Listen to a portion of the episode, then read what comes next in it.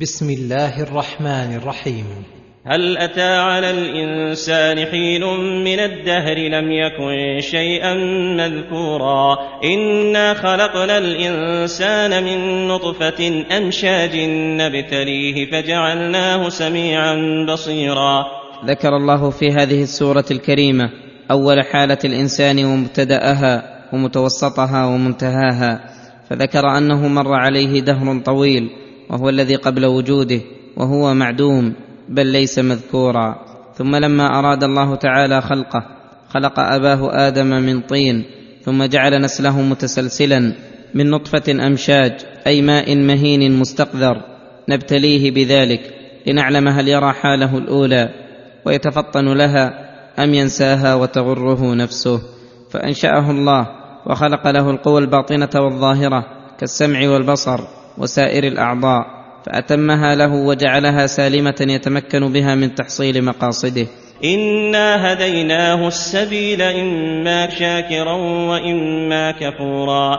ثم أرسل إليه الرسل وأنزل عليه الكتب وهداه الطريق الموصلة إلى الله ورغبه فيها وأخبره بما له عند الوصول إلى الله. ثم أخبره بالطريق الموصلة إلى الهلاك ورهبه منها وأخبره بما له إذا سلكها وابتلاه بذلك فانقسم الناس إلى شاكر لنعمة الله عليه قائم بما حمله الله من حقوقه وإلى كفور لنعمة الله عليه. أنعم الله عليه بالنعم الدينية والدنيوية فردها وكفر بربه وسلك الطريق الموصلة إلى الهلاك. ثم ذكر تعالى حال الفريقين عند الجزاء فقال انا اعتدنا للكافرين سلاسل واغلالا وسعيرا. أي إنا هيأنا وأرصدنا لمن كفر بالله وكذب رسله وتجرأ على المعاصي سلاسل في نار جهنم كما قال تعالى ثم في سلسلة ذرعها سبعون ذراعا فاسلكوه وأغلالا تغل بها أيديهم إلى أعناقهم ويوثقون بها وسعيرا أي نارا تستعر بها أجسامهم وتحرق بها أبدانهم كلما نضجت جلودهم بدلناهم جلودا غيرها ليذوقوا العذاب. وهذا العذاب دائم لهم أبدا مخلدون فيه سرمدا. إن الأبرار يشربون من كأس كان مزاجها كافورا. وأما الأبرار وهم الذين برت قلوبهم بما فيها من محبة الله ومعرفته والأخلاق الجميلة فبرت جوارحهم واستعملوها بأعمال البر. أخبر أنهم يشربون من كأس أي شراب لذيذ من خمر قد مزج بكافور أي خلط بكافور ليبرده ويكسر حدته. وهذا الكافور في غاية اللذة. قد سلم من كل مكدر ومنغص موجود في كافور الدنيا. فإن الآفة الموجودة في الأسماء التي ذكر الله أنها في الجنة وهي في الدنيا تعدم في الآخرة. كما قال تعالى في سدر مخضود وطلح منضود وأزواج مطهرة لهم دار السلام عند ربهم وفيها ما تشتهيه الأنفس وتلذ الأعين.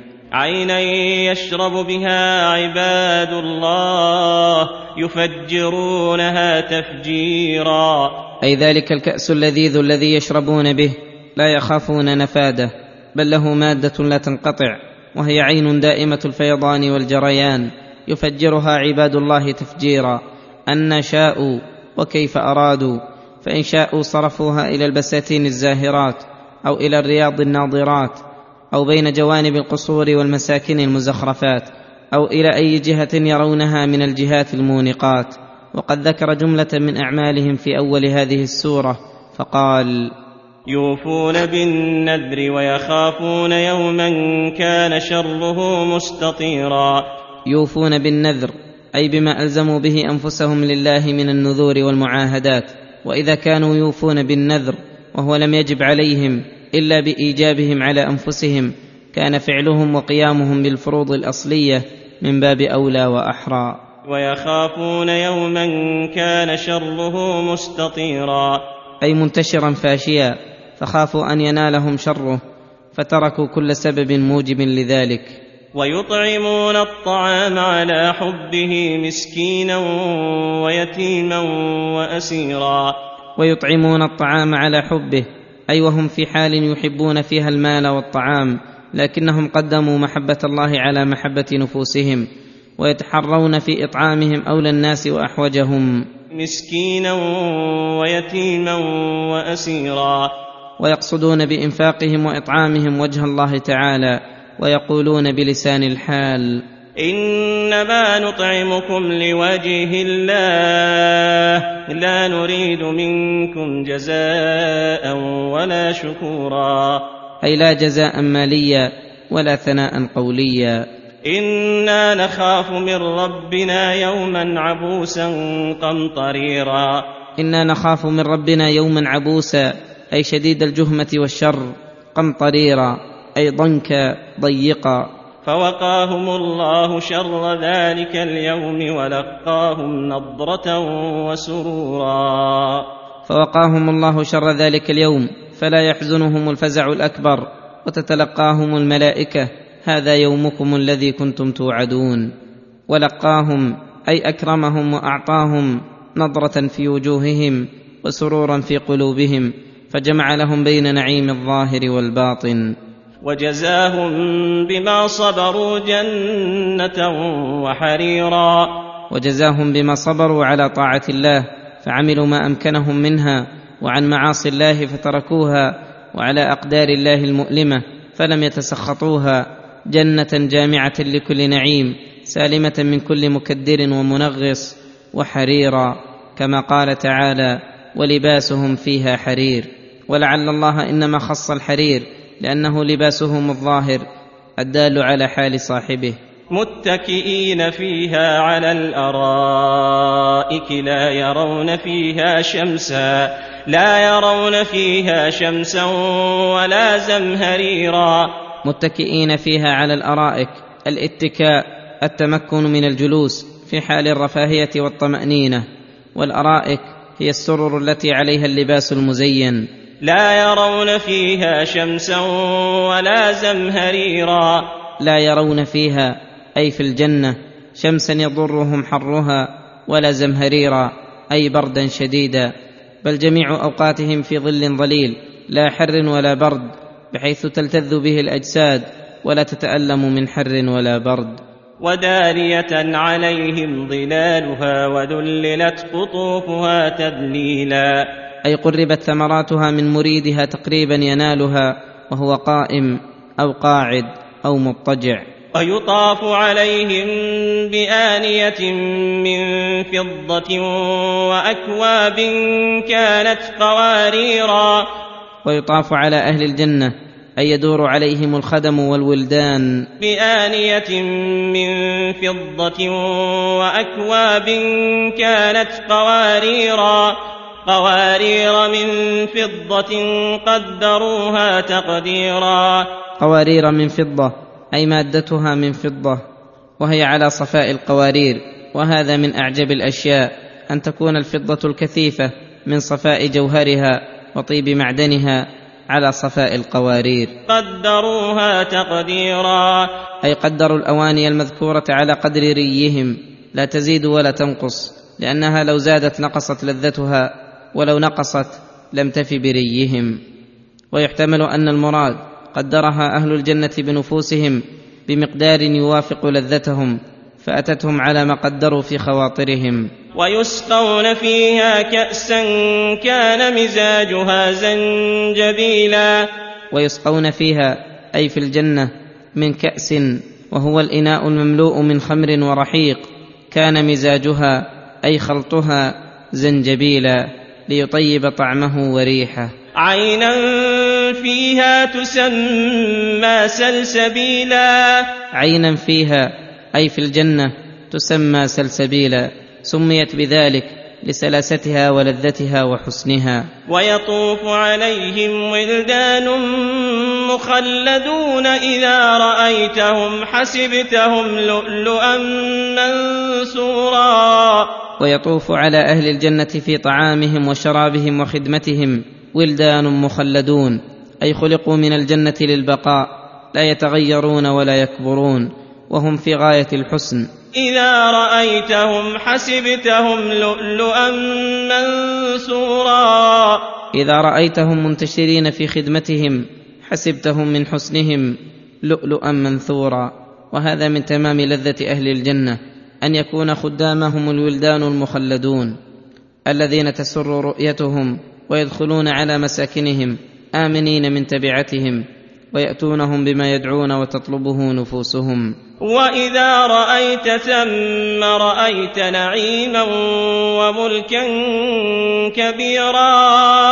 واذا رايت ثم اي هناك في الجنه ورمقت ما هم فيه من النعيم. رايت نعيما وملكا كبيرا. فتجد الواحد منهم عنده من القصور والمساكن والغرف المزينه المزخرفه. ما لا يدركه الوصف ولديه من البساتين الزاهرة والثمار الدانية والفواكه اللذيذة والأنهار الجارية والرياض المعجبة والطيور المطربة الشجية ما يأخذ بالقلوب ويفرح النفوس. وعنده من الزوجات اللاتي هن في غاية الحسن والإحسان الجامعات لجمال الظاهر والباطن الخيرات الحسان ما يملأ القلب سرورا ولذة وحبورا. وحوله من الولدان المخلدين والخدم المؤبدين ما به تحصل الراحة والطمأنينة وتتم لذة العيش وتكمل الغبطة. ثم علاوة ذلك ومعظمه الفوز برؤية الرب الرحيم وسمع خطابه ولذة قربه والابتهاج برضاه والخلود الدائم وتزايد ما هم فيه من النعيم كل وقت وحين. فسبحان الملك المالك الحق المبين الذي لا تنفد خزائنه ولا يقل خيره فكما لا نهاية لأوصافه فلا نهاية لبره وإحسانه. عاليهم ثياب سندس خضر واستبرق وحلوا أساور من فضة وسقاهم ربهم شرابا طهورا. عاليهم ثياب سندس خضر أي قد جللتهم ثياب السندس والاستبرق الأخضران اللذان هما أجل أنواع الحرير فالسندس ما غلظ من الديباج والاستبرق ما رق منه. وحلوا أساور من فضة وسقاهم ربهم شرابا طهورا. وحلوا أساور من فضة أي حلوا في أيديهم أساور الفضة ذكورهم وإناثهم وهذا وعد وعدهم الله وكان وعده مفعولا. لأنه لا أصدق منه قيلا ولا حديثا وقوله وسقاهم ربهم شرابا طهورا. أي لا كدر فيه بوجه من الوجوه مطهرا لما في بطونه من كل أذى وقذى. إن هذا كان لكم جزاء وكان سعيكم مشكورا. إن هذا الجزاء الجزيل والعطاء الجميل كان لكم جزاء على ما أسلفتموه من الأعمال. وكان سعيكم مشكورا. أي القليل منه. يجعل الله لكم به من النعيم المقيم ما لا يمكن حصره. وقوله تعالى لما ذكر نعيم الجنة. إنا نحن نزلنا عليك القرآن تنزيلا. فيه الوعد والوعيد وبيان كل ما يحتاجه العباد. وفيه الأمر بالقيام بأوامره وشرائعه أتم القيام والسعي في تنفيذها والصبر على ذلك ولهذا قال فاصبر لحكم ربك ولا تطع منهم آثما أو كفورا. أي اصبر لحكمه القدري فلا تسخطه ولحكمه الديني فامض عليه ولا يعوقك عنه عائق. ولا تطع منهم آثما أو كفورا. ولا تطع من المعاندين الذين يريدون أن يصدوك آثما أي فاعلا إثما ومعصية ولا كفورا. فإن طاعة الكفار والفجار والفساق لا بد أن تكون في المعاصي فلا يأمرون إلا بما تهواه نفوسهم. ولما كان الصبر يساعده القيام بعبادة الله والإكثار من ذكره أمره الله بذلك فقال واذكر اسم ربك بكرة وأصيلا. أي أول النهار وآخرة فدخل في ذلك الصلوات المكتوبات وما يتبعها من النوافل والذكر والتسبيح والتهليل والتكبير في هذه الأوقات. ومن الليل فاسجد له وسبحه ليلا طويلا. ومن الليل فاسجد له أي أكثر له من السجود ولا يكون ذلك إلا بالإكثار من الصلاة. وسبحه ليلا طويلا. وقد تقدم تقييد هذا المطلق بقوله يا أيها المزمل قم الليل إلا قليلا. وقوله إن هؤلاء يحبون العاجلة ويذرون وراءهم يوما ثقيلا. إن هؤلاء أي المكذبين لك أيها الرسول بعدما بينت لهم الآيات ورغبوا ورهبوا ومع ذلك لم يفد فيهم ذلك شيئا بل لا يزالون يؤثرون العاجلة ويطمئنون إليها. ويذرون اي يتركون العمل ويهملون وراءهم أي أمامهم يوما ثقيلا وهو يوم القيامة الذي مقداره خمسون ألف سنة مما تعدون. وقال تعالى يقول الكافرون هذا يوم عسر فكأنهم ما خلقوا إلا للدنيا والإقامة فيها. ثم استدل عليهم وعلى بعثهم بدليل عقلي وهو دليل الابتداء فقال نحن خلقناهم وشددنا أسرهم وإذا شئنا بدلنا أمثالهم تبديلا. نحن خلقناهم أي أوجدناهم من العدم وشددنا أسرهم أي أحكمنا خلقتهم بالأعصاب والعروق والأوتار والقوى الظاهرة والباطنة حتى تم الجسم واستكمل وتمكن من كل ما يريده. فالذي أوجدهم على هذه الحالة قادر على أن يعيدهم بعد موتهم لجزائهم.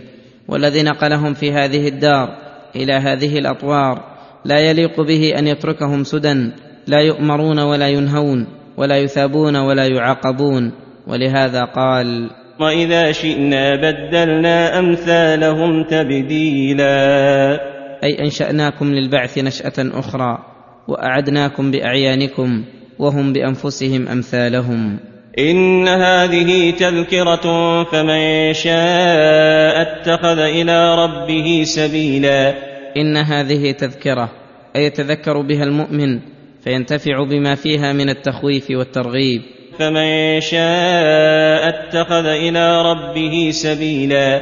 أي طريقا موصلا إليه فالله يبين الحق والهدى ثم يخير الناس بين الاهتداء بها أو النفور عنها مع قيام الحجة عليهم. وما تشاءون الا ان يشاء الله فان مشيئه الله نافذه.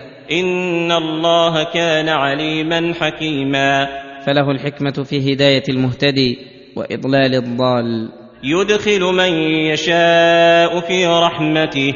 فيختصه بعنايته ويوفقه لاسباب السعاده ويهديه لطرقها. والظالمين أعد لهم عذابا اليما.